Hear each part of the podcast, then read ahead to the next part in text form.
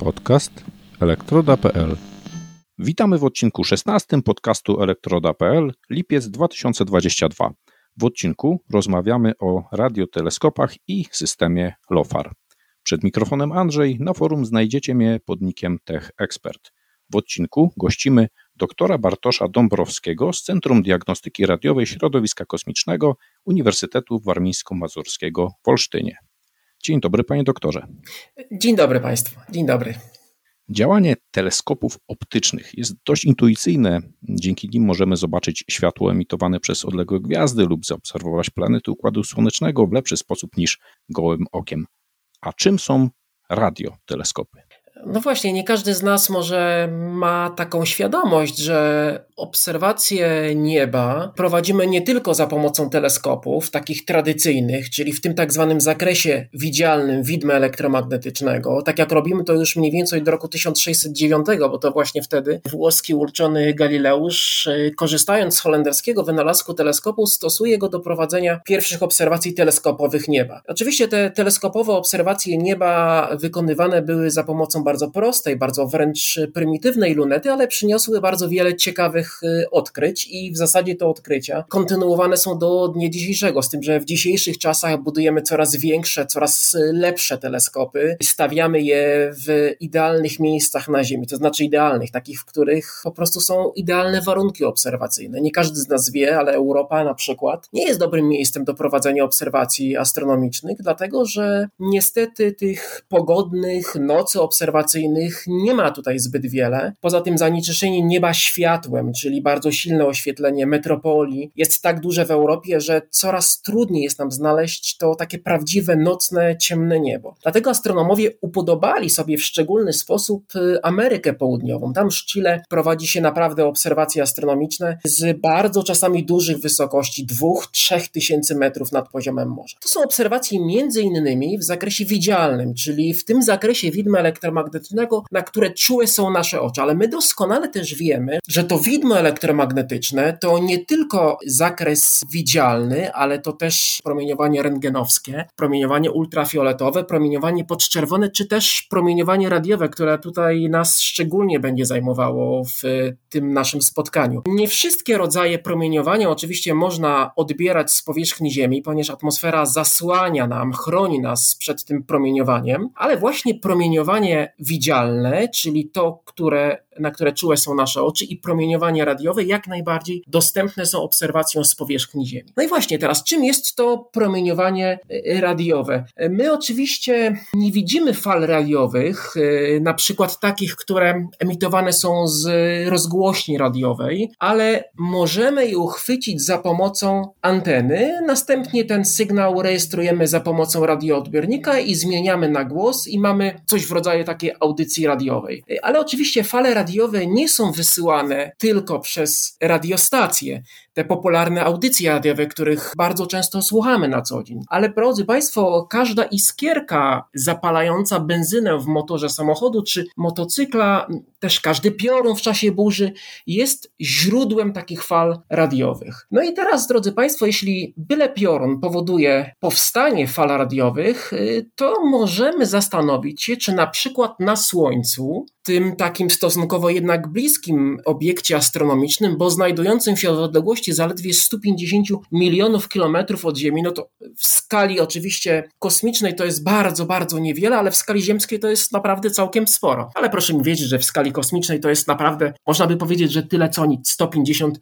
milionów kilometrów. No i właśnie takie Słońce, zachodzą tam pewne procesy w jego atmosferze, bo gwiazdy też mają atmosfery, podobnie jak planety, z tym, że no one są troszeczkę inne. No, gwiazdy są takimi kulami gorącego gazu, więc tam jest bardzo gorąco w tej atmosferze, szczególnie w atmosferze Słońca. Słońca, mogą zachodzić e, w tych atmosferach, w atmosferze naszego Słońca, coś e, w rodzaju takich e, wyładowań elektrycznych, które mogą wysyłać fale, radio, fale radiowe i powodować no, w naszym radioodbiorniku takie czaski, takie jak czasami słyszymy w czasie burzy. No i rzeczywiście takie czaski usłyszano kiedyś, nie tylko od Słońca, ale najpierw od drogi mlecznej, czyli tej świetlistej wstęgi, która przecina nasze nocne nocne niebo. Ona jest y, taka, a nie inna, dlatego że jest to skupisko kilkuset miliardów gwiazd. Nie tylko oczywiście, bo nie tylko z tego składa się nasza droga mleczna, ale gdyby Państwo mieli na przykład lornetkę i skierowali ten właśnie przyrząd na drogę mleczną y, w nocne niebo, no to okazałoby się, że ta droga e, mleczna, czyli ta świetlista poświata rozsypuje się na pojedyncze gwiazdy. To już sami możemy się przekonać właśnie przez lornetkę, że, że to są po prostu pojedyncze gwiazdy, które znajdują się w stosunkowo niewielkich odległościach od siebie, ale niewielkich oczywiście w skali kosmicznej, bo to na pewno nie będą kilometry czy dziesiątki kilometrów. To są odległości zdecydowanie większe, ale na ziemskim niebie właśnie ta droga mleczna, czyli nasza galaktyka, której też jesteśmy oczywiście częścią, nasz cały układ słoneczny, jest złożona z kilkuset miliardów gwiazd. One są stosunkowo blisko siebie i zlewają się na naszym ziemskim niebie właśnie w postaci takiej świetlistej wstęgi. I to właśnie z tej drogi mlecznej po raz pierwszy odkryto emisję promieniowania radiowego.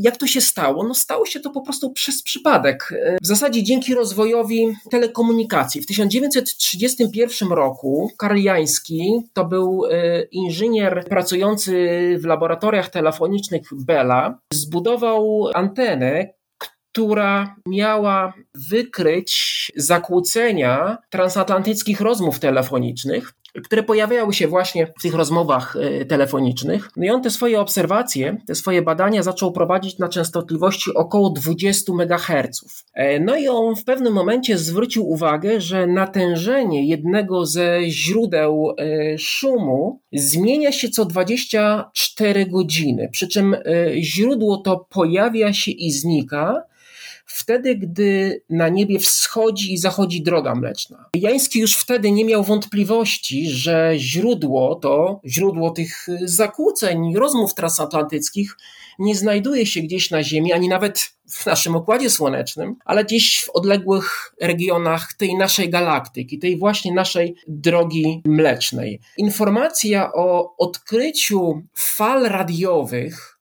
emitowanych przez obiekty astronomiczne bardzo zaskoczyła astronomów w tamtych czasach. Wiadomość e, o tym odkryciu pojawiła się nawet na pierwszej stronie dziennika New York Times z 5 maja 1933 roku. Taliański oczywiście miał plany do tego, by te swoje badania kontynuować, jednak laboratoria nie były zbytnio tym zainteresowane, no i te badania nie były jakby kontynuowane, ale pojawili się inni astronomowie, którzy kontynuowali dzieło I byli to m.in. Grote Reber oraz Johann Kraus. Grote Reber był astronomem y, amerykańskim, który buduje w 1936 roku antenę, taką antenę paraboliczną, czyli antenę, która przypomina typową antenę satelitarną o średnicy prawie 10 metrów i rozpoczyna prowadzenie swoich obserwacji. I w 1939 roku na częstotliwości 160 MHz rejestruje emisję radiową z naszej galaktyki, a wkrótce potem, w 1944 roku, udaje mu się opublikować pierwszą radiową, taką konturową mapę nocnego nieba. Takie były początki radioastronomii. Głównie ta radioastronomia rozwijała się dzięki temu, że techniki telekomunikacyjne były bardzo silnie rozwijane w okresie II wojny światowej. Pamiętajmy, budowa radarów to były te najważniejsze elementy działań wojennych, albo jedne z ważniejszych elementów działań wojennych i rozwój telekomunikacji, rozwój budowy radarów bardzo silnie przyczynił się do tego, że ta radioastronomia rozwijała się już po II wojnie światowej i w zasadzie dwa takie bardzo silne ośrodki funkcjonowały w Europie. To przede wszystkim Australia i tutaj Europa i myślę, że, że, że Holandia to jest to miejsce, w którym ta radioastronomia y, bardzo silnie się tu w Europie rozwijała, no i oczywiście jeszcze Stany Zjednoczone. I tutaj ciekawe spostrzeżenie, rzeczywiście my obserwujemy, jesteśmy przyzwyczajeni do obserwowania świata właśnie z, y, przez ten wąski wycinek promieniowania elektromagnetycznego światła widzialnego. Jednakże promieniowanie elektromagnetyczne to również niższe częstotliwości, podczerwień. Tutaj łatwo sobie wyobrazić na przykład kamery termowizyjne, gdzie przetwarzamy ten obraz ciepła na obraz widziany dla nas na wyświetlaczu, to również rejestracja promieniowania elektromagnetycznego. Jeżeli zejdziemy z częstotliwościami niżej, pojawiają się mikrofale, a zatem radary, również przetwarzamy je na obraz, który jest dla nas intuicyjny. Może być niewielką trudnością wyobrażenie sobie, w jaki sposób możemy obserwować właśnie przy pomocy radioteleskopu jeszcze niższe częstotliwości, fale radiowe, tak jak tutaj wspominaliśmy, kilkaset megaherców. No i oczywiście również możemy taką antenę paraboliczną przesuwać, kierować na punkty na niebie, rejestrować amplitudę, no i narysować właśnie taki obraz, który dla nas będzie do naszej wyobraźni bardziej przemawiał, czyli natężenia, punkty, kolejne punkty na niebie z odpowiednimi natężeniami promieniowania. W ten sposób możemy zaobserwować, w jaki sposób te radioźródła w naszej galaktyce i poza naszą galaktyką i w jaki sposób one są aktywne w, na widocznym niebie. Tak, tu warto myślę, że dodać, że w zasadzie my tworzymy coś w radioastronomii, tworzy się tak zwane mapy radiowe, tak to się nazywa. I to może przypominać nam troszeczkę e, taką typową geograficzną mapę Ziemi, gdzie kolorami odzwierciedlamy przypadku Ziemi wysokości, na przykład czerwony to jest z reguły są góry, elementy wysokie na tej mapie, a z kolei zielony to są raczej niziny. Z tym, że w przypadku radioastronomii y, oczywiście możemy sobie zastosować tutaj dowolną skalę barw, w zależności od tego, jak się umówimy, z tym, że te barwy będą nam odpowiadały y, mocy promieniowania z danego fragmentu na niebie, czy też z danego obiektu, które, y, który badamy. I tak właśnie można sobie wyobrazić taką mapę, mapę radiową. Myślę, że dla krótkofalowców coś takiego jak zmienność aktywności Słońca, wręcz pogoda słoneczna, wpływ na jonosferę Ziemi jest czymś dobrze znanym. Wpływ na jonosferę e, powoduje zmianę w propagacji e, lokalnych nadajników, w zasięgu, łączności. Natomiast poza innymi efektami, właśnie takimi jak wpływ na naszą jonosferę, Rozumiem, że Słońce jest również radioźródłem. Tutaj znalazłem informację, że pierwsze obserwacje były w zakresie dwóch metrów, czyli to jest tam kilkaset megaherców. Czyli rzeczywiście te radioźródła wysyłają promieniowanie elektromagnetyczne o częstotliwości, które często jest wykorzystywane w telekomunikacji, w komunikacji i stąd właśnie te pierwsze wykryte zewnętrzne źródła promieniowania elektromagnetycznego niejako zostały przez przypadek wykryte jako coś, co zakłócało komunikację wykorzystywaną na powierzchni Ziemi. Tak rzeczywiście ze Słońcem to w ogóle był y, specyficzny przypadek, dlatego że y, to też okres II wojny światowej, też nagle pojawienie się pewnych zakłóceń, które sądzono, że są y, działalnością człowieka, ale potem okazało się, że jednak, że na Słońcu pojawiły się tak zwane obszary, e, obszary aktywne, e, do których zaliczamy na przykład plamy, które są takim najpowszechniejszym przejawem słonecznej aktywności, a które są związane oczywiście z no, aktywnością, pewną aktywnością, która też dzieje się nie tylko na powierzchni Słońca, ale też oczywiście gdzieś tam wysoko w słonecznej, e, w słonecznej atmosferze. I właśnie e, w tej słonecznej atmosferze, głównie w koronie słonecznej, czyli zewnętrzna, najbardziej zewnętrzna warstwa słonecznej atmosfery, bardzo, bardzo gorąca, milion stopni, to jest w ogóle taka zagadka dla heliofizyków, czyli tych ludzi, którzy zajmują się badaniami Słońca. Skąd taka wysoka temperatura? Bo temperatura jest e, w koronie dużo, dużo wyższa niż na przykład na powierzchni, bo na powierzchni to jest około 6000 stopni. Powierzchnia Słońca oczywiście to jest też coś takiego bardzo umownego, bo powierzchnie gwiazd, y, no to nie są takie powierzchnie, z którymi mamy do czynienia na przykład stąpając sobie po powierzchni Ziemi. Po powierzchni gwiazd, a przecież Słońce jest gwiazdą, nie moglibyśmy sobie pochodzić, bo temperatura jest tam zbyt wysoka, 6000 stopni na powierzchnia, więc to wszystko jest w postaci takiej płynnej. E, no a tam wysoko w koronie jest jeszcze wyższa temperatura. E, no i czasami w tej koronie zaczynają pojawiać się tak zwane y, wybuchy radiowe. Y, mamy kilka rodzajów rodzajów tych wybuchów radiowych. One powodowane są przez e, generalnie bardzo silne lokalne pole magnetyczne, wzdłuż e, którego to pola przemieszczają się cząstki. No i czasami to pole ulega takiemu rozplątaniu. Astronomowie mówią o tak zwanej rekoneksji pola magnetycznego i w tym momencie, kiedy takie pole zaczyna, czasami bardzo skomplikowane, zaczyna się rozplatać, te cząsteczki uwalniają się, no i zaczynają docierać do yy, przykład, na, na przykład do powierzchni Ziemi. Oczywiście to wszystko zależy od tego, jakie jest wzajemne położenie takiego słonecznego wybuchu y, względem oczywiście Ziemi. No bo pamiętajmy, że przede wszystkim, jeżeli coś dzieje się na środku Słońca, no to jest to skierowane bezpośrednio w kierunku, w kierunku naszej Ziemi. Jeśli coś obserwujemy na brzegu tarczy, no to raczej ten strumień nawładany cząstek nie y, poleci w kierunku Ziemi bezpośrednio, tylko raczej gdzieś, gdzieś w bok, no bo oczywiście gwiazda, a co za tym idzie y, Słońce, to są kule, kule gorącego kulę gorącego gazu. No i właśnie takie wybuchy radiowe my możemy y, obserwować y, na falach radiowych i to w bardzo szerokim zakresie y, promieniowania radiowego, bo od fal metrowych aż do fal milimetrowych, drodzy Państwo, więc ten zakres jest bardzo szeroki. I tutaj jest tak, że im wyższa częstotliwość, tym jakby głębiej w słonecznej atmosferze tym głębsze warstwy słonecznej atmosfery możemy obserwować. Inaczej mówiąc, y, tym bliżej powierzchni Słońca badamy słoneczną atmosferę. Możemy obserwować, a więc badając Słońce w pewnym zakresie promieniowania radiowego, na przykład od fal milimetrowych do fal metrowych, my tak jakby skanujemy słoneczną atmosferę na różnych wysokościach i badamy bardzo dokładnie, co tam na tych falach radiowych się dzieje. Myślę, że nawet osoby, które nie zajmują się krótkofalarstwem, być może zauważyły zmiany propagacji. Czasami możemy odbierać dalsze stacje, czasami bliższe. Nawet niekoniecznie długofalowa zmienność aktywności Słońca. Wydaje mi się, że nawet dzień i noc jest wystarczający do tego, aby zauważyć, że w nocy na przykład dalsze stacje są słyszalne lepiej.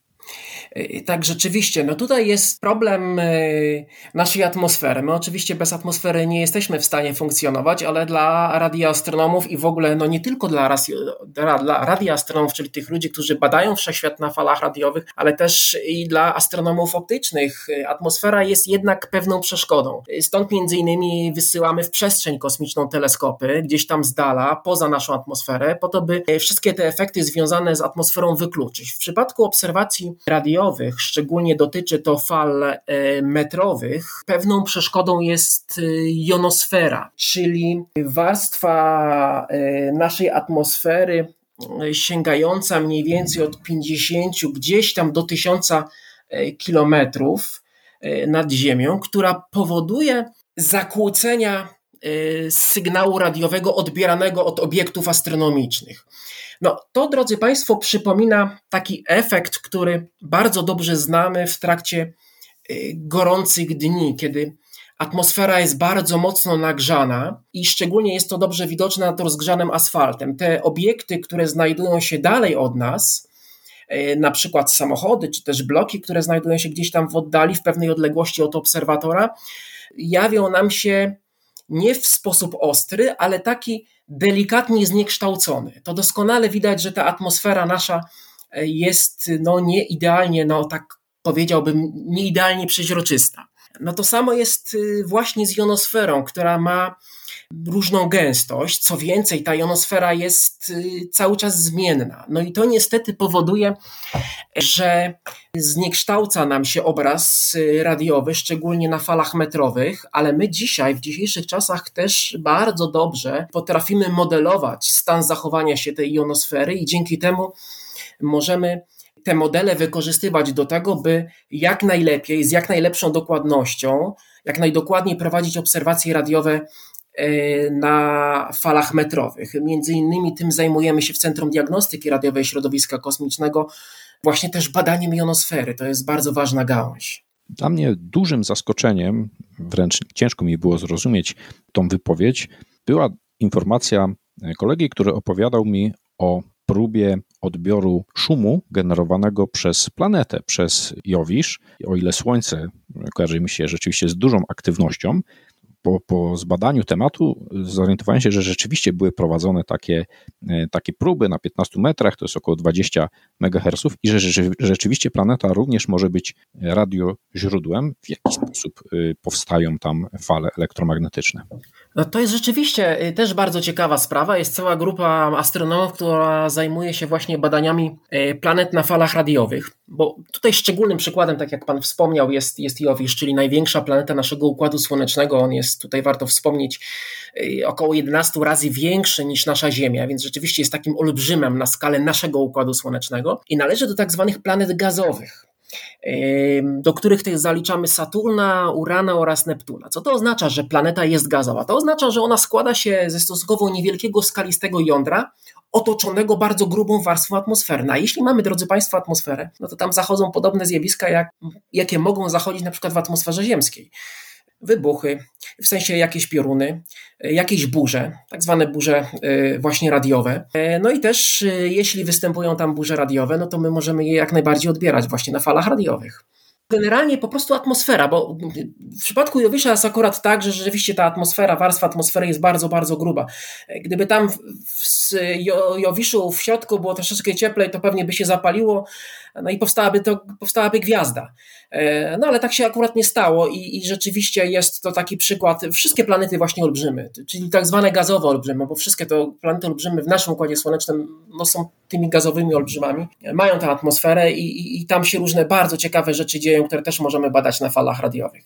W przypadku Ziemi wyładowania w atmosferze no, oczywiście są łatwe do wykrycia, na przykład zakłócają odbiór radia na falach y, z modulacją AM, na falach y, o niższej częstotliwości. W przypadku FM i wyższych częstotliwości myślę, że również pojawią się trzaski w momencie wyładowań atmosferycznych. Y, mało tego, to, że burza generuje fale elektromagnetyczne, często jest wykrywane do śledzenia tych wyładowań, przewidywania, gdzie burza się znajduje. No, oczywiście człowiek generuje również sztuczne transmisje radiowe i telewizyjne występuje coś takiego jak e, rezonans Schumana, to jest bardzo niska częstotliwość, tam bodajże 8 Hz, ale również da się ją zarejestrować, występująca na powierzchni Ziemi, da się, da się odebrać te częstotliwości. Ale czy Ziemia jest radioźródłem, które da się wykryć z większej odległości, czy w porównaniu do Jowisza jest to tak słabe źródło, że praktycznie tylko lokalne? Nie tyle Ziemia, ale na pewno y, zjawiska, które zachodzą w ziemskiej atmosferze. Możemy odbierać na falach radiowych, ale tu jest jeszcze inny kłopot, że no, są ludzie, którzy generują, którzy dzięki technologii po prostu generują różne urządzenia, które mogą emitować fale radiowe. I to bardziej, więc jesteśmy dobrze widzialni z kosmosu, przynajmniej na falach radiowych, no bo różnego rodzaju urządzeń elektronicznych jest tutaj całkiem sporo, które też są źródłem oczywiście promieniowania radiowego jak najbardziej. Patrząc na radioźródła w, wewnątrz naszego układu słonecznego, są to zarówno planety, jak i Słońce, gwiazda. Natomiast spotkałem się z radioźródłem w postaci pulsara. Dla mnie mocnym zaskoczeniem było to, że mm, rotacja takiego pulsara jest bardzo dokładna. Możemy wręcz korzystać z tych impulsów, które docierają do nas z takiego radioźródła jako wzorca częstotliwości. No, dla mnie jako elektronika to coś, coś dokładne to E, generator kwarcowy, gdzieś znajdujący się na płytce, w jakichś bardzo dokładnych rozwiązaniach, być może wzorce rubidowe, w jakichś super dokładnych, nawet zegary atomowe. Natomiast sporym zaskoczeniem jest dla mnie to, że sygnały radiowe, które docierają do nas z odległych galaktyk, mogą być tak dokładne i można je wykorzystać do e, kalibracji urządzeń, do porównywania wzorców, które posiadamy. Z czego wynika taka, y, taka stała szybkość rotacji? No to są y, pewne procesy ewolucyjne. Może tutaj warto w, wspomnieć w ogóle, czym są pulsary. No to jest pewien rodzaj tak zwanych gwiazd neutronowych, czyli gwiazd, które powstają w wyniku ewolucji gwiazd o dużych masach, czyli gwiazd, które mają masy rzędu 8-10 mas y, słonecznych i te gwiazdy neutronowe, pulsary, charakteryzują się y, bardzo dużą gęstością. Tutaj y, co to znaczy bardzo duża gęstość?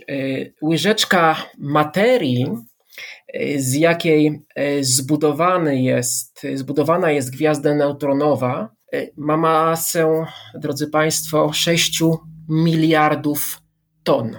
Pulsary są gwiazdami o bardzo niewielkich rozmiarach, 25 km, tak mniej więcej, ale też, tak jak Pan wspomniał, one bardzo szybko rotują wokół własnej osi. Są różne y, pulsary, są na przykład takie tak zwane pulsary milisekundowe, które rotują no naprawdę niezwykle, niezwykle szybko i one zachowują się troszeczkę jak taka latarnia y, morska, tylko latarnia morska wysyła do nas regularne e, sygnały świetlne co pewien okres czasu, który jest e, ściśle zdefiniowany dla każdej z latarni morskich, tak w przypadku pulsarów na przykład jest to emisja, e, na przykład emisja radiowa. No i my takie impulsy jesteśmy w stanie za pomocą radioteleskopów odbierać i też y, badając te pulsy możemy bardzo ciekawych rzeczy y, dowiedzieć na temat tych takich no, gwiazd jednak stosunkowo małych. W ogóle gwiazdy ewoluują.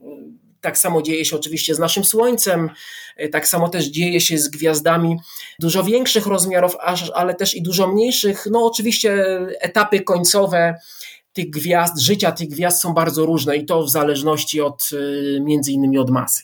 Moc nadajnika stacji radiowej FM może wynosić 1-10 kW, pilota samochodowego 10 mW, czyli mamy powiedzmy milion, rzędy wielkości mamy różnicę milion razy, powiedzmy tak szybko licząc jakieś 60 decybeli i te urządzenia mogą współistnieć na powierzchni y, Ziemi, nie zakłócają się, jest odpowiednia koordynacja częstotliwości. A jak wygląda to w przypadku sygnałów, które docierają do nas z takich kosmicznych radioźródeł. Mm, jaka jest moc tych sygnałów? Moc y, sygnałów y, z różnych radioźródeł. Może warto wspomnieć, że radioźródło no to jest coś w rodzaju źródła promieniowania radiowego, tak my to definiujemy, ale to może być nasze Słońce, może być takim radioźródłem, to wspomniany już pulsar, y, to może być jakiś kwazar, może to być jakaś radiogalaktyka i tak dalej, i tak dalej. Te sygnały, które do nas docierają do Ziemi są naprawdę bardzo, bardzo słabe. Dlatego my musimy budować wielkie radioteleskopy, takie wielkie uszy, które służą nam do nasłuchiwania tego kosmosu. Y, Im większy taki teleskop, radioteleskop, tym oczywiście lepiej, tym jest bardziej czuły, tym jest więcej w stanie zebrać jakby te informacje z kosmosu od tych y, obiektów, które nas y, interesują. E, dlatego też radioteleskopy są między innymi takie duże, bo sygnały, które do nas docierają, docierają czasami naprawdę z bardzo odległych, e, bardzo odległych miejsc y, w, w, w kosmosie no są po prostu bardzo słabe, dlatego my budujemy wielkie anteny, które są w stanie w ogóle usłyszeć ten sygnał odebrać go i zarejestrować oczywiście potem, bo to jest jakby clue tego całego y, zagadnienia związanego z radioastronomią, czyli rejestracja możliwie jak najsłabszych sygnałów dochodzących z różnych interesujących nas obiektów radioastronomicznych, radiowych. Czy w domowych warunkach elektronik krótkofalowiec może spróbować zaobserwować taką emisję, gdzie, gdzie można by spróbować? Czy na przykład Słońce byłoby dobrym radioźródłem, czy Jowisz? Są takie projekty, też projekty edukacyjne, które wykorzystując proste anteny rozmiarów może anteny satelitarnej, e, są w stanie odebrać e, sygnał słoneczny, który jest akurat e, sygnałem stosunkowo silnym ale to głównie ze względu na fakt, że Słońce znajduje się w odległości około 150 milionów kilometrów zaledwie. Na te inne obiekty, o których mówiliśmy, kwazary, pulsary i tak dalej, to są odległości no, nieporównywalnie większe niż e, odległość Ziemia-Słońce. Więc takie Słońce na pewno bez e, większego problemu E, moglibyśmy za pomocą takiej domowej anteny, e, oczywiście z odpowiednio wyposażonej, z odpowiednią elektroniką odebrać, ale myślę też naszą drogę mleczną, czyli to, co zrobiono na samym początku radioastronomii, gdzieś tam już w latach 30. Ona jest źródłem bardzo silnego promieniowania radio, radiowego, więc pewnie też taką drogę mleczną udałoby się nam bez problemu, no, w pewnym sensie usłyszeć na falach radiowych. No bo to takie troszeczkę szepty kosmosu, tak można by powiedzieć, bo to są rzeczywiście szepty, te sygnały są naprawdę bardzo słabe.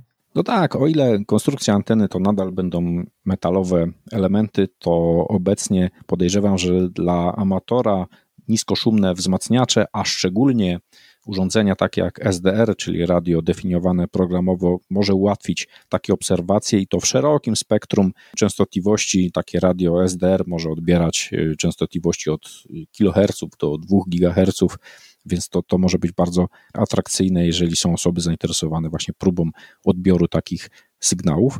Ja sprawdzałem, jak, y, jak są zbudowane, jak, jak wyglądają takie radioteleskopy oparte o takie anteny ważące setki ton, właśnie takie paraboliczne, VLA czy też e, VLBA, takie bardziej, bardziej rozsiane na większym obszarze, czy też zniszczone obserwatorium w Arecibo, gdzie tam było nieco inne działanie, nie ruszała się czasza, a e, ruszał się element odbierający skupione przez czaszę promieniowanie elektromagnetyczne. No i zakładam, że jeżeli to jest takie, taka typowa czasza, to będzie to bardziej promieniowanie mikrofalowe, czyli te wyższe częstotliwości. Tu trzeba y, rzeczywiście y, powiedzieć parę słów na temat y, rozmiarów samych radioteleskopów, czyli tych, tych, tych urządzeń odbiorczych. Generalnie im większy radioteleskop, mówimy tutaj na razie o takim klasycznym radioteleskopie, którego głównym elementem jest oczywiście czasza, która no, zbiera sygnał promieniowania radiowe z kosmosu. Generalnie im ona jest oczywiście większa, tym oczywiście jest lepiej, bo tym słabsze obiekty jesteśmy w stanie, e, w stanie usłyszeć. E, największą anteną, największym radioteleskopem w Polsce jest antena o średnicy 32 metrów, która znajduje się we wsi Piwnice pod Toruniem. Tam znajduje się obserwatorium Uniwersytetu Mikołaja Kopernika i to jest tak zwana antena w pełni sterowalna. Co to oznacza? To oznacza, że możemy tą antenę ustawić na dowolnie wybrany obiekt na sferze niebieskiej. Możemy nią sterować. Możemy zmieniać wysokość tej czaszy, y, możemy kręcić całą y, anteną wokół własnej osi po to, by wybrać jakiś interesujący nas obiekt do y, badania. To jest antena w pełni sterowalna, ona ma średnicę 32 metrów i to jest takiej średniej wielkości antena, jakie buduje się na świecie, jeśli chodzi o takie klasyczne radioteleskopy z czaszą. Y, największą anteną w Europie, y, w pełni sterowalną, to jest antena o średnicy 100 metrów, drodzy Państwo, i to jest antena, która znajduje się w Effelsbergu pod Bonn w Niemczech. No i to rzeczywiście już robi ogromne wrażenie, bo te 100 metrów to jest naprawdę całkiem, y, całkiem sporo i tą anteną rzeczywiście możemy też w pełni sterować, czyli możemy sobie wybierać dowolny punkt na niebie, dowolny obiekt radiowy na niebie, który chcemy, który interesuje akurat w danym momencie radioastronomów. Y, są oczywiście anteny jeszcze większe, z tym, że nie są to anteny w pełni sterowalne. Do y, jakiś czas temu taką największą, nie w pełni sterowalną, tylko anteną, która była niesterowalna, która była zbudowana w naturalnym zagłębieniu Ziemi, to była, to była antena w Arecibo o średnicy ponad 300 metrów. I ona generalnie rzecz y, biorąc, nie było jej można oczywiście ustalać, y, ustawiać w dowolny fragment na niebie, no bo była nieruchoma, zbudowana w naturalnym zagłębieniu Ziemi, ale wykorzystywała naturalny ruch wirowy naszej Ziemi. No my oczywiście wiemy, że y, każdego dnia Słońce, gwiazdy, księżyc i tak dalej wschodzą i zachodzą. To jest oczywiście efekt tego, że nasza Ziemia wiruje wokół własnej osi. No i w momencie, kiedy jakiś tam obiekt astronomiczny pojawił się nad tą anteną w Arecibo, Antena ta była uruchamiana i były prowadzone przez ten bardzo krótki okres czasu obserwacje, kiedy ten obiekt radioastronomiczny po prostu nad tą czaszą się e, znajdował. No potem oczywiście on się przesuwał w e, tereny już w obszary nieba, które nie były dostępne e, dla tej anteny, no ale za to było można obserwować jakieś kolejne obiekty. No niestety minusem takiej anteny nie w pełni sterowalnej jest to, Y, że nie można obserwować tak wielu obiektów jak w przypadku anten w pełni sterowalnych, ale plusem jest to, że to są anteny bardzo czułe. To jest bardzo ważny parametr y, w radioastronomii, czułość anteny, czyli możliwość no, takiego usłyszenia najsłabszych szumów z kosmosu, czyli najsłabszych tych sygnałów emitowanych przez pewne obiekty astronomiczne na niebie. A, rozumiem. Czyli w Arecibo tutaj głównie opieraliśmy się na tym ruchu obrotowym e, Ziemi, czyli tak. skimowaniu E, tak, tam też oczywiście, tak jak Pan wspomniał, tym elementem e, znajdującym się nad czaszą też do pewnego stopnia, jeśli mnie pamięć nie myli, było można sterować i zmieniać troszeczkę jego pozycję, ale tutaj też przede wszystkim ten naturalny ruch Ziemi jest wykorzystywany, czyli po prostu Ziemia została zaprzęgnięta do tego, by no, prowadzić obserwacje radioastronomiczne. To jest taka sprytna metoda. Dzisiaj E, mamy jeszcze większy radioteleskop e, zbudowany przez e, Chińczyków i on ma średnicę pół kilometra, jeśli mnie pamięć nie myli. No bo ten niestety ten teleskop w Arecibo no po prostu się zawalił już ze starości i on już w tej chwili nie jest wykorzystywany, nie jest używany, już nie ma takiej możliwości. No ale jest nowy teleskop, wielki teleskop o średnicy pół kilometra w Chinach, który też rozpoczyna swoje obserwacje. Zgadza się. Opisujemy tutaj y, radioteleskopy oparte o czasze, działające w y, zakresie mikrofal. Są to urządzenia bardzo ciężkie, duże, często też złożone z wielu takich radioteleskopów współpracujących na mniejszym lub większym obszarze. Natomiast zapoznając się z LOFAR, zauważyłem, że tutaj podejście jest zupełnie inne. Tam nie znajdziemy takiej olbrzymiej czaszy. Tutaj są elementy nieruchome i wręcz płaskie na powierzchni Ziemi. Tak, ale zanim powiem o lofarze, ja bym chciał jeszcze na chwileczkę jednak wrócić do tych klasycznych y, radioteleskopów, bo tutaj Pan wspomniał, y, że pewne teleskopy rozmieszczone w różnych miejscach na kuli ziemskiej y, mogą prowadzić jednocześnie obserwacje jakiegoś obiektu, wybranego obiektu radiowego na niebie. Można by się zastanowić, skąd w ogóle taki pomysł. No, bardzo ważnym y, parametrem w radioastronomii jest y, tak zwana y, rozdzielczość. Definiujemy ją jako najmniejszą kątową odległość na niebie między dwoma punktowymi obiektami, na przykład gwiazdami, przy której są one jeszcze widoczne osobno. No w przypadku radioastronomii, żeby osiągnąć taką samą zdolność rozdzielczą, jaką ma na przykład e, ludzkie oko, musimy budować, musielibyśmy zbudować naprawdę gigantyczne anteny. Nie jest to oczywiście ze względów technicznych możliwe, bo nie możemy sterować nie wiadomo jak dużymi antenami. No te 100 metrów, te 100 metrów to już jest naprawdę całkiem sporo, żeby takie urządzenie skonstruować. Ale radioastronomowie zastosowali technikę, która, y, tak zwaną technikę interferometrii, która pozwala w jednej tej samej chwili obserwować przez y, różne anteny rozmieszczone w różnych y, miejscach na kuli ziemskiej, w tym samym czasie ten sam obiekt na niebie. Te dane zapisywane są y, dzisiaj już na dyskach magnetycznych, kiedyś zapisywane były na takich taśmach magnetycznych. Dzisiaj też nie tylko to są dyski magnetyczne, y, to są też y, po prostu twarde dyski o dużej pojemności, bo tych danych zbieranych jest y, w każdej minucie obserwacji jest naprawdę bardzo dużo. Dzisiaj część obserwatorów radioastronomicznych połączona jest szybkimi sieciami światłowodowymi. Te sygnały są z tych różnych radioteleskopów są wysyłane do tak zwanego centralnego korelatora, czyli takiego komputera, który te sygnały łączy razem i, i produkuje z nich obraz. A co my uzyskujemy dzięki temu, że te radioteleskopy są tak rozrzucone w różnych miejscach y, Ziemi? No my uzyskujemy, drodzy Państwo, radioteleskop taki globalny, bo wtedy mówimy o radioteleskopie, który ma średnicę na przykład z Torunia do Effelsbergu albo z Torunia gdzieś tam do krańców Europy zachodniej. Czyli to są radioteleskopy o średnicach kilkuset kilometrów. Jeśli już mamy tak wielkie radioteleskopy, no to już możemy obserwować niebo z bardzo dużą tak zwaną zdolnością rozdzielczą. To jest wielka zaleta interferometrii e, i jako pierwszy technik interferometrii do obserwacji radiowych zastosował zaproponował i w ogóle wykorzystał profesor Martin Rail w roku 1946. E, w tym właśnie roku skonstruował pierwszy wieloantenowy radioteleskop, a w roku 1974 z dziedziny fizyki otrzymał Nagrodę Nobla właśnie za zastosowanie, za badania radioastronomiczne, za zastosowanie interferometrii radiowej do e, prowadzenia obserwacji radioastronomicznej, bo to jest naprawdę coś, coś, coś niewiarygodnego. Dzisiaj oprócz tego, że mamy radioteleskopy, które są rozmieszczone w różnych miejscach na kuli ziemskiej, no to też e, możemy e, prowadzić badania, obserwacje wspólnie z radioteleskopem, który znajduje się w kosmosie. Przykładem jest tutaj radioteleskop Halka, który działa w ramach projektu VSOP, czyli to jest VLBI Space Observatory Program. Dzięki temu, że mm, zwiększa nam się baza, czyli odległość między parą anten, tak y, mówimy na to, no to zwiększa nam się oczywiście jeszcze rozdzielczość. No tu są już rozdzielczości kosmiczne.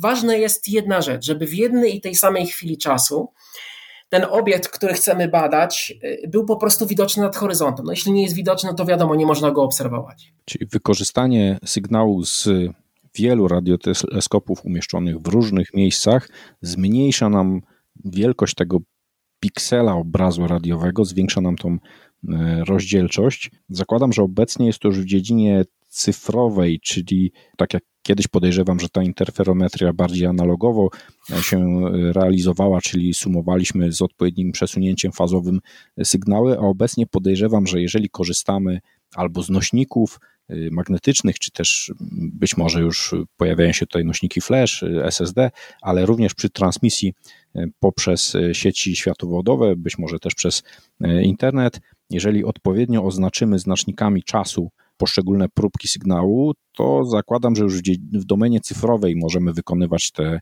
operacje matematyczne, sumowania sygnałów i tak, rzeczywiście to się dzieje w korelatorze. Bardzo ważnym jest y, tutaj ustalenie bardzo dokładnie czasu. Dlatego tutaj stosujemy wzorce atomowe. Chodzi generalnie o to, że ten sygnał, y, że informacja o czasie obserwacji jest niezwykle istotna, ponieważ jest ona potem wykorzystywana w procesie korelowania danych y, z różnych radioteleskopów. Dlatego ten czas musi być mierzony bardzo dokładnie w każdym obserwatorium, w którym prowadzi się obserwacje. Proces sumowania sygnałów, ja tutaj widzę taką analogię w drugą stronę. Przy nadawaniu sygnałów, na przykład pojawiły się swego czasu takie radary bezruchomych elementów, gdzie znajdowała się matryca anten, i odpowiednie wysyłanie sygnału o odpowiednich e, amplitudach i przesuniętych fazie powodowało, że można było z płaskiej powierzchni wysłać wiązkę prosto, ukośnie, do góry, w bok, bez poruszania tym radarem. Podobnie w 5G obecnie anteny, które znajdują się na e, masztach e, telefonii 5G, już nie musimy promieniować w cały sektor promieniowania elektromagnetycznego, tylko na antenie, która może posiadać, podejrzewam, kilkaset elementów, można taką wiązkę skierować wręcz w kierunku telefonu, który komunikuje się, czyli mamy na pewno większą odporność na zakłócenia, a przede wszystkim większą wydajność energetyczną. Po co promieniować te informacje w dużą przestrzeń, jeżeli możemy właśnie skierować w kierunku odbiornika, niejako odwrotnie. Tutaj Y, staramy się zebrać te informacje z wielu punktów, a w, przy nadawaniu wysyłać w konkretnym kierunku z nieruchomego, z nieruchomej matrycy anten. Tak, rzeczywiście w przypadku radioastronomii my niczego, żadnych sygnałów tutaj nie wysyłamy, my tylko nasłuchujemy kosmos, y, zbieramy sygnał z kosmosu. I wracając do projektu LOFAR, tam nie zauważymy takich wielotonowych anten parabolicznych, tam mamy zupełnie inną konstrukcję. Płaskie anteny praktycznie przy powierzchni Ziemi. Czym różni się podejście w lofarze? No tutaj y, przede wszystkim y, ta technika, bardzo dzisiaj zaawansowana nawet w badaniach radioastronomicznych, pozwala nam na konstruowanie coraz prostszych, coraz prostszych urządzeń. Jeśli chodzi o LOFAR, to jest też interferometr radiowy. To jest tak zwany Low Frequency Array, czyli teleskop, który prowadzi obserwacje radioastronomiczne kosmosu na niskich częstotliwościach. Co to znaczy niskich częstotliwościach? Mniej więcej od 20 MHz do 240-250 MHz, czyli w tym najniższym zakresie. I rzeczywiście anteny które wykorzystywane są do badań kosmosu, w przypadku teleskopu LOFAR, są takie nietypowe, ponieważ y, nie mamy tutaj żadnych y, anten parabolicznych. Te anteny, tak jak Pan wspomniał, rozłożone są na powierzchni Ziemi, pogrupowane w dwie pewne grupy, na dwa rodzaje anten. Anteny, które obserwują niebo w paśmie od 20 mniej więcej do 90 MHz I druga grupa e, anten to są anteny, które obserwują w paśmie od 110 dziś do 240-250 MHz. Te anteny rozłożone są na tak zwanym polu. Pole takiej stacji międzynarodowej no, jest mniej więcej rozmiarów boiska piłkarskiego. Żeby mieć e, taki, taką świadomość, jak jest to duże, jak jest to duże pole antenowe. E, ale Lofar e, został zainaugurowany w 2010 roku i składa się z kilkudziesięciu stacji rozlokowanych w różnych miejscach w Europie. To jest e, radioteleskop europejski. Większość z tych stacji znajduje się w Holandii. To jest dokładnie 38 stacji i one tworzą jakby taką centralną część tego teleskopu LOFAR. 24 stacje holenderskie tworzą tak zwany core, w, z czego 6 z tych 24 stacji ulokowanych jest na sztucznej wyspie o rozmiarach około 300 metrów i to jest tak zwany y, superterp. I w pewnej odległości, w odległości kilkudziesięciu kilometrów znajduje się jeszcze pozostałych 14 y, stacji. Kolejnych 14 stacji, tak zwanych stacji międzynarodowych, y, E, ulokowanych jest y, w różnych miejscach y, w Europie. Jedna stacja jest w Irlandii, jedna stacja jest y, w Wielkiej Brytanii, jedna stacja jest we Francji, potem mamy sześć stacji w Niemczech, jedną stację w Szwecji, w Polsce są trzy stacje, o nich za chwileczkę powiem więcej, i jedna stacja na Łotwie to rozstrzelenie stacji znowu nie jest do końca przypadkowe, dlatego że w sumie mamy 52 stacje w tej chwili, bo chodziło tutaj o jak największą tak zwaną bazę, o której wspominałem przy tych klasycznych radioteleskopach. Ta baza między na przykład Wielką Brytanią a Polską, konkretnie Łazami, stacją w Łazach na południu Polski, wynosi około 1000 500 kilometrów mniej więcej, no bo im większa baza, drodzy Państwo, tym większa rozdzielczość takiego wielkiego radioteleskopu. Oczywiście są w planach, budowa jest w planach kolejnych stacji. Najszybciej powstanie stacja w Medicinie we Włoszech, a kolejna, a kolejna w Bułgarii. Po to, by z kolei wydłużać jakby rozmiar tego naszego radioteleskopu w kierunku północ-południe, bo wschód, zachód y, mamy tutaj już y, całkiem nieźle wyciągnięty, bo to jest stacja Irlandia i tutaj potem Irbene, y, a północ na razie to jest w tej chwili Onsala i tutaj stacje niemieckie do tej pory. Dojdą jeszcze Włochy, tutaj Bułgaria to jest troszeczkę z boku, więc też ta baza północ-południe za jakiś e, czas e, się nam zwiększy, na co zatem idzie, poprawi się jakby jakość odbieranych, e, jakość uzyskiwanych map. Po prostu zdolność rozdzielcza tego wielkiego interferometru, jakim jest LOFAR, będzie dużo większa. Te stacje międzynarodowe składają się z dwóch takich pól antenowych, o których już wspominamy, anten LBA oraz anten HBA. Te wszystkie anteny to, to są pola antenowe, to jest kilkaset, kilkaset anten tak naprawdę ponad 3000 anten, które rozłożone są na, na, na, polu. Te wszystkie anteny połączone są, są, połączone są kablami, które tam e, trafiają do tak zwanego kontenera, który znajduje się na polu i stamtąd wysyłane są szybkimi światłowodami już do centralnego korelatora, który znajduje się, e, który znajduje się w Chroningen. I to są tak zwane obserwacje międzynarodowe, czyli obserwacje, które prowadzone są przez większość stacji jednocześnie, na przykład przez 52 stacje jednocześnie są prowadzone obserwacje, chociaż nie zawsze wszystkie trzeba wykorzystywać. Y, są różne projekty, w zależności co chcemy obserwować. I to są tak zwane projekty y, międzynarodowe y, ale też możemy prowadzić obserwacje lokalnie, czyli na potrzeby naukowców e, z danej instytucji. W przypadku obserwacji z, za pomocą stacji w Bałdach, e, czyli stacji, która należy do Uniwersytetu Warmińsko-Mazurskiego, prowadzimy obserwacje jonosferyczne, prowadzimy obserwacje pulsarów, też prowadzimy obserwacje e, Słońca, bo to są te tematy, które nas tutaj interesują w szczególny sposób. Przyjrzałem się konstrukcji takiej pojedynczej stacji obserwacyjnej, tak jak to już Pan wspominał, jest to e, wielkość boiska piłkarskiego, natomiast mnie zainteresowała konstrukcja, ona jest prosta, podejrzewam, że, że jest to zdecydowanie tańsze rozwiązanie niż takich teleskopów, e, radioteleskopów z tymi czaszami. Ja zauważyłem, że te anteny wysokiej częstotliwości to jest tak naprawdę stelaż steropianowy, wewnątrz znajdują się dipole, no, oczywiście tam jest y, bardzo wiele tych dipoli. Znajduje się tam jakiś niewielki układ elektroniczny, prawdopodobnie jakiś filtr, wzmacniacze, być może układy przeciwprzepięciowe i rzeczywiście kablami prawdopodobnie koncentrycznymi zbiegają się te sygnały z tych, z tych elementów anteny, bo tak naprawdę ta antena HBA, z tego co zauważyłem, zawiera wiele tych elementów, no i one zbiegają się do kontenera.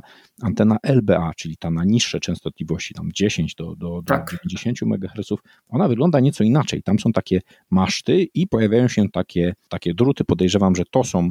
Tak, dokładnie te, te, te, te druty są antenami. Konstrukcja jest bardzo prosta. Tam oprócz tego, że yy, są takie tyczki, które są podtrzymywane właśnie no, przez anteny, no to wygląda troszeczkę jak takie odciągi tak, tej tyczki. Mhm. To jeszcze na dole, na powierzchni Ziemi, bo każda, z, każda, każda ze stacji jest, jest wypoziomowana, tak, bo to musi być płaski teren. Dosyć precyzyjnie to musi być zrobione. To tam jeszcze na powierzchni, y, na powierzchni y, Ziemi jest y, ułożona metalowa siatka, która jest y, takim y, odpowiednikiem no takiej troszeczkę czaszy, tak? Tak można by sobie wyobrazić. Ta, ta siatka ma rozmiary 3 metry na 3 metry w przypadku anten LBA i ta konstrukcja jest naprawdę niezwykle, niezwykle prosta. Podobnie jest z antenami HBA. Znaczy, podobnie jeśli chodzi o konstrukcję, bo to rzeczywiście, tak jak Pan wspomniał, to jest konstrukcja styropianowa. To troszeczkę myśmy montowali te anteny, znaczy studenci naszego uniwersytetu, pracownicy E, na polu w specjalnych wielkich namiotach, ponieważ te anteny przyszły w elementach właśnie takich styropianowych i to się składa troszeczkę jak troszeczkę jak takie klocki Lego. E, oczywiście montuje się potem do tych elementów styropianowych już e, konkretną elektronikę, montuje się, montuje się anteny, to wszystko podłącza się pod kable i dalej to wszystko jest, jest podłączone do tego kontenera, który znajduje się na stacji. E, I rzeczywiście ta budowa stacji odbywa się w sposób taki bardzo prosty i szybki. I rzeczywiście są to w przypadku anten HBA, są to elementy, elementy, elementy styropianowe, więc konstrukcja jest naprawdę, e, naprawdę bardzo, e, bardzo prosta. Ale to jest możliwe tylko dzięki temu, że no mamy takie czasy, jak, jakie mamy, bo drodzy Państwo, interferometria, na falach y, metrowych, to jest coś y, stosunkowo nowego, bo żeby móc robić badania właśnie na falach metrowych, interferometryczne, to musimy dysponować przede wszystkim bardzo szybką siecią światłowodową, siecią internetową, bo ilość danych rejestrowanych jest naprawdę bardzo duża.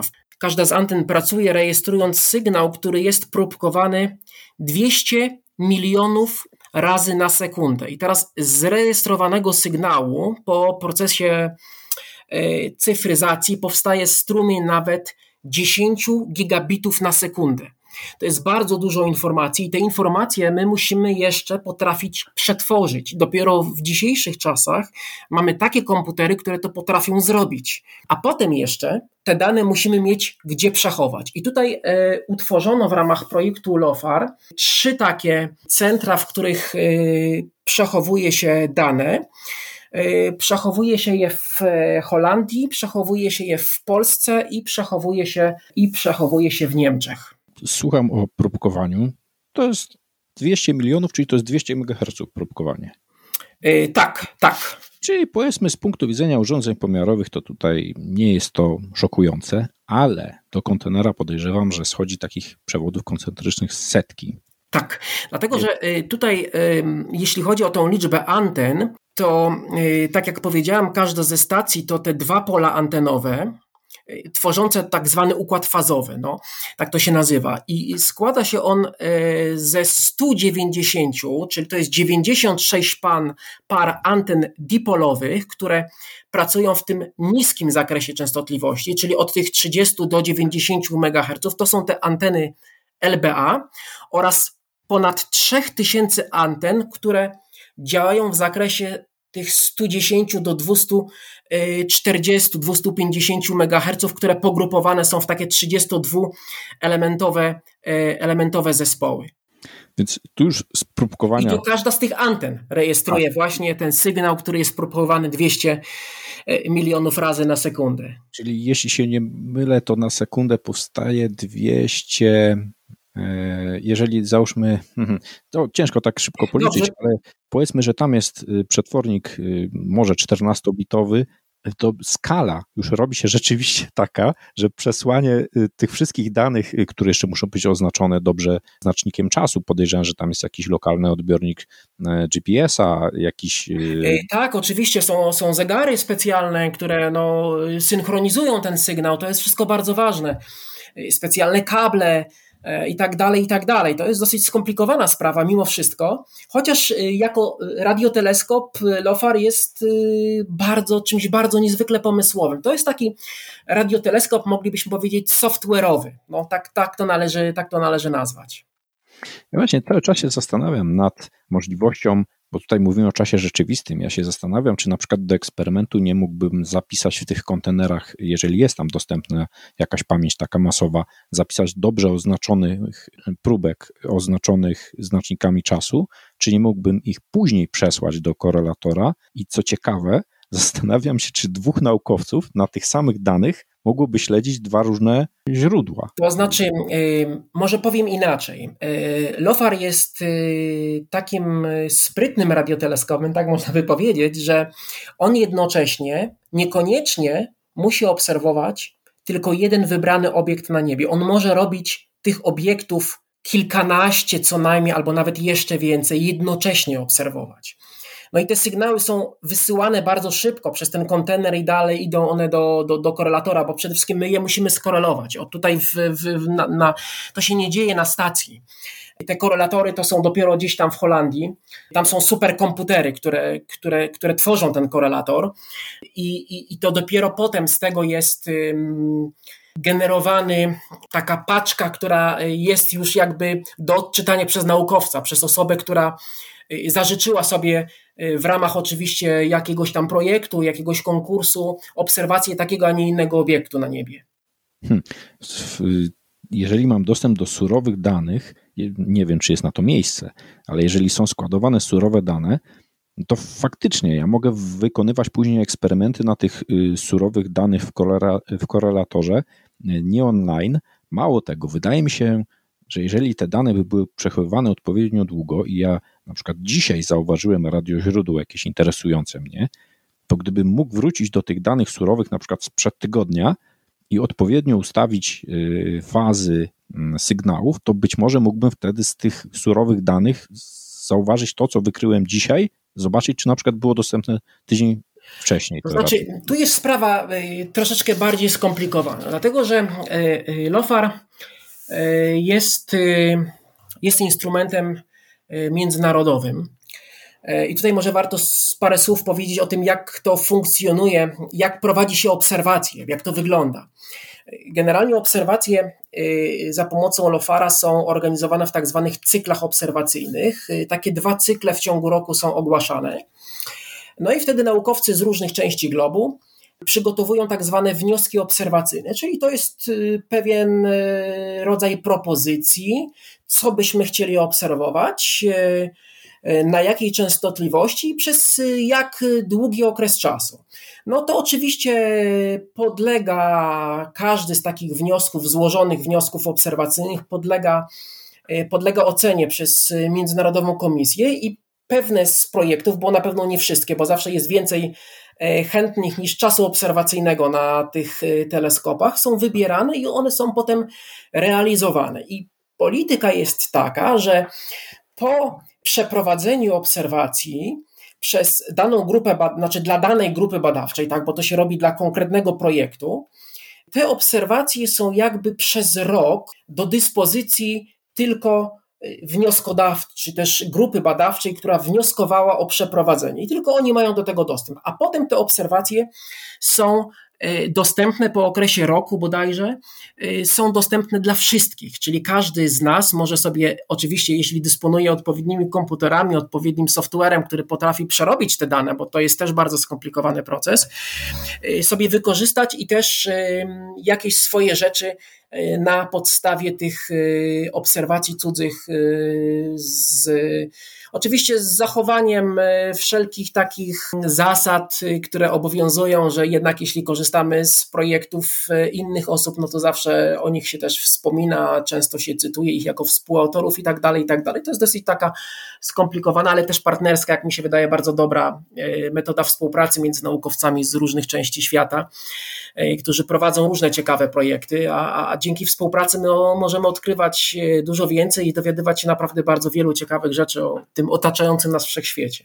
Także takie obserwacje prowadzi się w tak zwanych cyklach obserwacyjnych i one są realizowane przez y, realizowane dla kolejnych, dla, dla, dla konkretnych projektów badawczych. Więc to niestety nie jest tak, że my jednego dnia y, prowadzimy na przykład obserwację Słońca i będziemy robić też to za 10 dni. No chyba, że jest akurat taki projekt, bo też takie są projekty, gdzie prowadzi się przez jakiś dłuższy okres czasu na przykład obserwacje Słońca albo jakieś, albo jakieś radiogalaktyki i wtedy można sobie tam badać, jak ona się zmienia na przykład w ciągu tego, tego tygodnia, tak? albo na przykład takie obserwacje powtarza się raz na pół roku. Są też takie projekty, które po prostu mają na celu pokazanie ewolucji pewnych obiektów radiowych, które gdzieś tam są w kosmosie, bo to też jest dla nas bardzo ciekawe, interesujące. Taki sposób prowadzenia badań bardzo przypomina mi prowadzenie eksperymentów z takim współdzielonym zasobem, na przykład jakieś superkomputery, gdzie mamy czas dostępny, ale coś bardziej fizycznego, akceleratory cząstek, gdzie tak, rzeczywiście, no to, to jest zamówić dostęp. Słynny CERN, tak? To jest y, wielkie laboratorium y, cząstek elementarnych, y, no, które funkcjonuje no, w, jako międzynarodowy zespół, tak? Tam jest konsorcjum naprawdę bardzo wielu instytucji z różnych, z różnych, z różnych krajów. Zresztą dzisiaj e, wszystkie wielkie projekty, nie tylko fizyczne, ale też astronomiczne, te wielkie, wielkie teleskopy, wielkie radioteleskopy, wielkie obserwatoria takie klasyczne, optyczne, to często są to tak zwane konsorcje międzynarodowe, bo po prostu budowa coraz bardziej skomplikowanych urządzeń jest coraz bardziej kosztowna i trudno jest y, ponieść takie koszty y, samodzielnie przez jakiś pojedynczy kraj, więc zróbmy to po prostu razem i tak y, jakby zysk z nowych odkryć, z tego wszystkiego, co nas tutaj otacza dookoła, będzie, będzie globalny, bo to robimy jakby dla wszystkich, po to, by zrozumieć to otaczające, ten otaczający nas świat.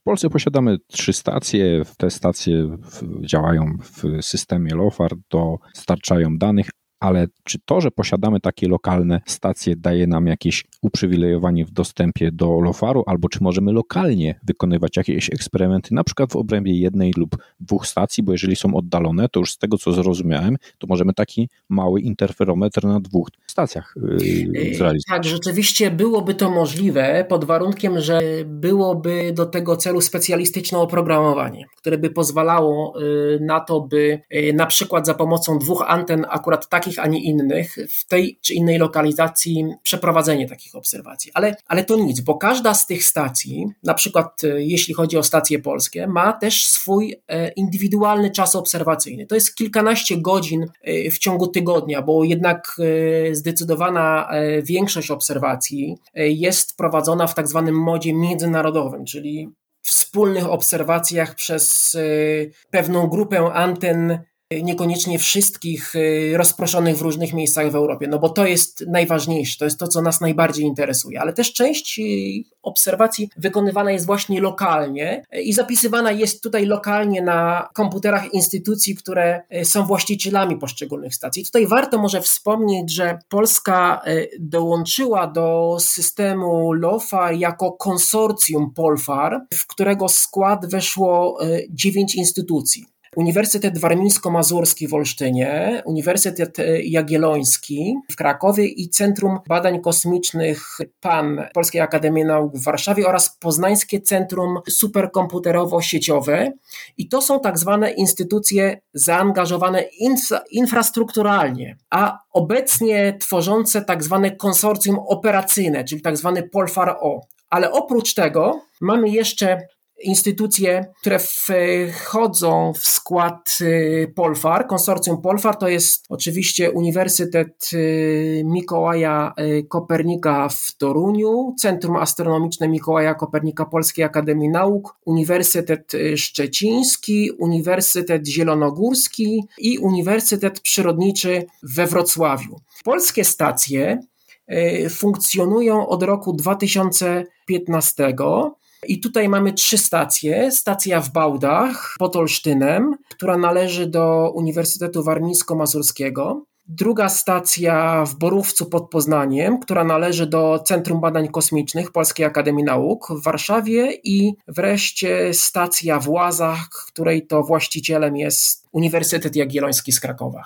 Czy jeżeli stacja w Polsce bierze udział w badaniu no, wykonywanym przez naukowców mm, z innego państwa i uda się odkryć coś interesującego, czy mamy informację, że nasza stacja przysłużyła się do, do odkrycia czegoś tak, nowego? Zawsze te obserwacje y, są bardzo ściśle zaplanowane. Jest tak zwany program obserwacyjny, gdzie dokładnie wiemy, jakie stacje w jakim programie obserwacyjnym brały udział. Każda ze stacji ma taki swój kod. Na przykład stacja w Bałdach pod Olsztynem, kod tej stacji to jest PL 612, czyli to jest polska stacja e, oznaczona numerem, e, numerem 612 i te kody e, stacji są jakby też widoczne w tych tak zwanych cyklach obserwacyjnych każda stacja jest tam doskonale widoczna. Również każdy naukowiec, który obrabia dane, ma w tych plikach obserwacyjnych zapisane dokładnie, jaka była konfiguracja, jakie stacje brały udział. To wszystko dokładnie można sprawdzić. Jakie obiekty udało się e, w ostatnim czasie wykryć być może polskim naukowcom albo wykorzystaniem stacji, które są, znajdują się w tych trzech lokalizacjach w Polsce? Jeśli chodzi o te kluczowe projekty badawcze, to tutaj do nich y, zaliczamy obserwacje Słońca, ale też y, co za tym idzie, tak zwana pogoda kosmiczna, o której też już wspominaliśmy w trakcie naszej rozmowy. Do tego też dochodzi bardzo ważna dziedzina, jaką jest y, badanie tych najwcześniejszych momentów istnienia wszechświata, czyli tak zwana epoka rejonizacji. E, ponadto e, w ramach tych e, wiodących tematów badawczych tworzymy przeglądy całego nieba które uwzględniają odległe obiekty kosmiczne, takie jak na przykład kwazary czy, czy, czy radiogalaktyki. Badamy ich pola magnetyczne. To jest bardzo interesujące dla nas. Ważną też częścią obserwacyjną dla teleskopu LOFAR są obserwacje e, zjawisk i obiektów e, szybko zmiennych w czasie. To też jest dla nas bardzo interesujące i my w tych wszystkich dziedzinach zaczynamy uzyskiwać rezultaty naprawdę rewelacyjne. W przypadku naszego Słońca to są pierwsze mapy radiowe na tak niskich częstotliwościach zewnętrznych warstw słonecznej atmosfery. To jest naprawdę coś, coś, coś niezwykłego. Myśmy nigdy wcześniej z taką dokładnością, z taką rozdzielczością i z taką czułością, bo to jest naprawdę bardzo czuły instrument wysokorozdzielczy, nigdy tego Słońca nie widzieli. Radiogalaktyki to są kolejne wspaniałe y, odkrycia, mimo tego, że teleskop działa dopiero od roku 2010, więc to nie jest jakoś strasznie długo, chociaż jest to już jednak te 12 lat. Ale my już, drodzy Państwo, też zaczynamy przygotowywać się do modernizacji anten, do, do, do, do, do, do tego, by obserwować jeszcze lepiej wszechświat z jeszcze większą dokładnością. E, będziemy przechodzić e, na tak zwany system LOFAR 2.0, który no, będzie miał większe jeszcze możliwości obserwacyjne niż to, co w tej chwili robi LOFAR. I tutaj ważne jest, że wszystkie trzy polskie stacje również y, do tego nowego systemu LOFAR 2.0 zostaną y, w najbliższych latach zmodernizowane. Także my też nadal będziemy brali udział w tych międzynarodowych obserwacjach. Czyli tu już wspominaliśmy o rozwoju ilości stacji i jakby kierunków, w których rozchodzą się stacje, tak żeby uzyskać większą rozdzielczość, a tutaj mamy tak jakby wymianę sprzętu? Tak, to już będzie, e, to jest nie tylko wymiana sprzętu, to będą różne zabiegi, które będą w ramach tego LOFARA 2.0 będą, e, będą realizowane. Tu jest przede wszystkim modernizacja korelatora, który która to pozwoli na obsługiwanie większej liczby stacji, bo to też, e, tak jak e, rozmawialiśmy wcześniej, wspominaliśmy wcześniej, e, ta liczba stacji w ciągu najbliższych lat na pewno będzie zwiększała się. Kolejna rzecz to też modernizacja centralnego systemu przetwarzania danych. To jest też wdrożenie systemu łącznych obserwacji anten HBA oraz, oraz LBA, co na pewno poprawi kalibrację obserwacji tych y, na niskich częstotliwościach. Modernizacja tych zegarów, które służą do synchronizacji sygnałów. To są te takie podstawowe elementy, które będą realizowane w ciągu najbliższych lat, ale też nastąpi wymiana e, anten i urządzeń LBA na nowe o lepszej czułości, czyli to są te anteny od 10 do 90 MHz pracujące. No to jest zwiększenie liczebności stacji międzynarodowych. Tutaj już wspominaliśmy o Włoch, Włochy, Bułgaria, Hiszpania też prawdopodobnie e, dołączy do, e, dołączy do sieci LOFAR. Takie są, takie są plany na najbliższe lata. A to wszystko po to, by ten wszechświat badać jeszcze dokładniej, z jeszcze większą czułością i jeszcze większą zdolnością rozdzielczą. Tutaj w ogóle warto wspomnieć oczywiście, że, że, że to jest te nasze obserwacje radioastronomiczne prowadzimy w ramach Centrum Diagnostyki Radiowej Środowiska Kosmicznego. Tutaj naszym kierownikiem jest pan profesor Andrzej Krankowski i, i tutaj y, oprócz obserwacji radioastronomicznych, które realizowane są za pomocą teleskopu LOFAR, tutaj są przede wszystkim pogoda kosmiczna, słońce, to są badania pulsarów, y, radiogalaktyk, no to też jest y, druga część, to są badania jonosferyczne i to jest ta rzecz no, bliższa jakby Ziemi, y, którą my w ramach Centrum Diagnostyki Radiowej się zajmujemy. Przed nami modernizacja LOFAR. Przez pewien czas zapewne będą funkcjonowały stacje niezmodernizowane i zmodernizowane. A jakie kluczowe zadania i efekty pojawiały się podczas pracy obecnie eksploatowanego systemu. Oczywiście LOFAR e, przynosi bardzo wiele ciekawych obiektów, jednak trudno jest e, opowiadać w podcaście o tym, jak wyglądają, jak piękne są czasami mapy radiowe pewnych obiektów. No tutaj już e, naszych e, słuchaczy możemy odesłać e, szeregu różnego rodzaju stron internetowych, na których te wyniki, te takie najbardziej ciekawe są po prostu publikowane i tam na własne oczy można przekonać się, jak są to czasami piękne obiekty radiowe, które możemy no, no zobaczyć po prostu. W temacie połączonym z podcastem postaramy się umieścić linki, a być może również uda się e, umieścić tam e, grafiki, z którymi będzie można się zapoznać, w jaki sposób można zobrazować efekty pracy LOFAR. Odbiorcami podcastu są potencjalnie osoby zainteresowane tematami technicznymi, związane z elektroniką, ale dzięki słowom kluczowym mamy szansę także trafić do osób zainteresowanych radioastronomią i kosmosem. Jakie kierunki na Uniwersytecie Warmińsko-Mazurskim znajdą osoby zainteresowane właśnie tymi tematami? W ramach Wydziału Geoinżynierii Uniwersytetu Warmińsko-Mazurskiego my mamy różne kierunki: gospodarka przestrzenna, geodezja i kartografia, inżynieria środowiska, turystyka i rekreacja, geoinformatyka, nawet też e, budownictwo. To są te wszystkie kierunki, które możemy studiować na Wydziale Geoinżynierii. No i tutaj w przypadku geodezji i kartografii Między innymi są badania jonosfery i to też jest już LOFAR, chociaż też oczywiście nie tylko, bo jonosfera to absolutnie nie tylko LOFAR, ale też e, zupełnie inne metody badawcze tej warstwy e, naszej atmosfery. Wśród kierunków pojawiła się także informatyka związana z. To jest geoinformatyka. Jakie jest y, kluczowe zadania takiej osoby y, później w. E, no tutaj e, to jest e, przede wszystkim możliwość zdobycia wiedzy z geodezji, z zakresu geodezji, kartografii, informatyki, programowania oraz takich szeroko rozumianych nauk geoinformatycznych.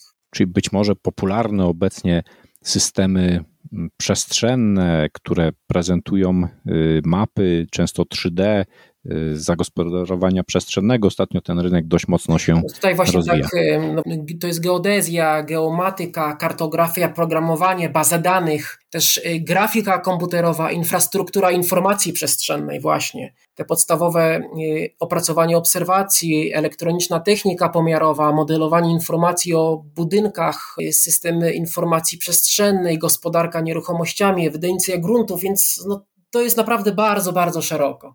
A oczywiście bardziej zainteresowane osoby tutaj odsyłamy oczywiście do stron Wydziału Geoinżynierii Uniwersytetu Warmińsko-Mazurskiego w Olsztynie. Panie doktorze, dziękuję za rozmowę i poświęcony czas na popularyzację wiedzy na temat radioteleskopów i systemu LOFAR. Dziękuję bardzo. Dziękuję za wysłuchanie podcastu. Do usłyszenia.